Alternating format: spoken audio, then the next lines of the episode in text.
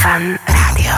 Šlak ma ide trafiť zo žiarlivcov. Nie tých obyčajných, ktorí si chránia dámy svojho srdca, svoje čučoriedky. Šlak ma ide trafiť z otcov dospievajúcich dcér a z bratov dospievajúcich sestier. Viem, nie je to maličkosť, keď zistíte, že vašu dceru pred domom čaká nejaký ozembuch s náušnicou v uchu. Ale štve ma to, že čím bol otec väčší sokničkár, tým je žiarlivejší na svoju dceru. Tí najväčší kujoni si všimnite, sú najžiarlivejší. To sa týka nielen otcov kujonov, ale aj bratov kujonov. Ja sa pamätám, ako sme si takto v lete v chatovej oblasti robili táborák, spievali sme si vo všetkej nevinnosti, hrali na gitarách a okolo nás boli dievčatá. Najkrajšia bola Barborka, tam mohla mať 17 rokov, vlasy až po pás, ale na tú bol jej tatko strašne žiarlivý. Ešte sa ani poriadne nezotmelo pri tom táboráku a už sa ozýval po údolí jeho ťahlý, žiarlivý tatkovský rev. Barborka, domov, Barborka, počula si, už aj domov, je neskoro. Ja, jeho glóriu žiarlivec lakomi. A pritom on ešte aj teraz obháňa každú sukňu na pracovisku aj na parkovisku. Jedným slovom, pretiahol by aj číslo na dome, keby mal rebrík. Vedel nám poriadne znechutiť večery pri táboráku. Bez Barborky už to nebolo ono. To každý to hovoril. A Barborku to tiež rozčulovalo. Po rokoch sa mi priznala, že si vtedy aj poplakala. Sú bratia, ktorí sa nepohnú od sestry, aj keby ste im ponúkli milión. A keď je tých bratov viac, môžete dostať kvôli ich sestre peknú nakladačku. Keď sme chodili na zájazdy so skupinou gondolánovcov, spievala s nimi mladučká speváčka, ich vlastná sestra. To ste mali vidieť, ako ju strážili.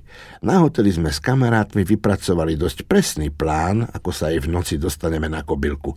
Prvý raz to nevyšlo, pretože sa bratia celú noc striedali na hotelovej chodbe pred jej izbou na stráži, lakomci, žiarliví romsky. Druhý raz sme sa chceli dostať ich sestre na kobylku cez balkón.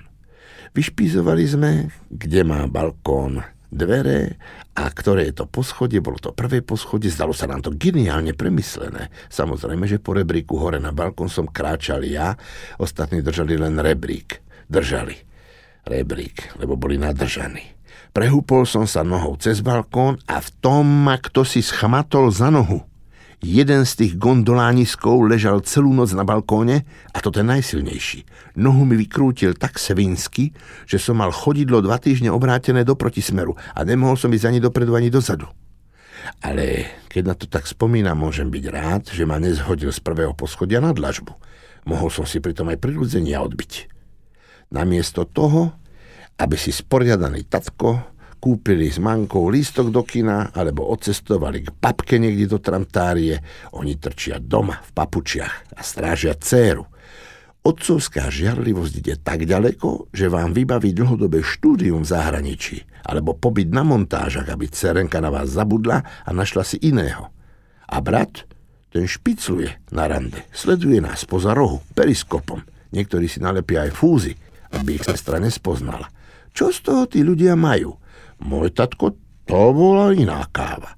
Ten si v 40 narazil mladú zubárku v školskej ambulancii a väčšine si chodil dávať do poriadku zuby.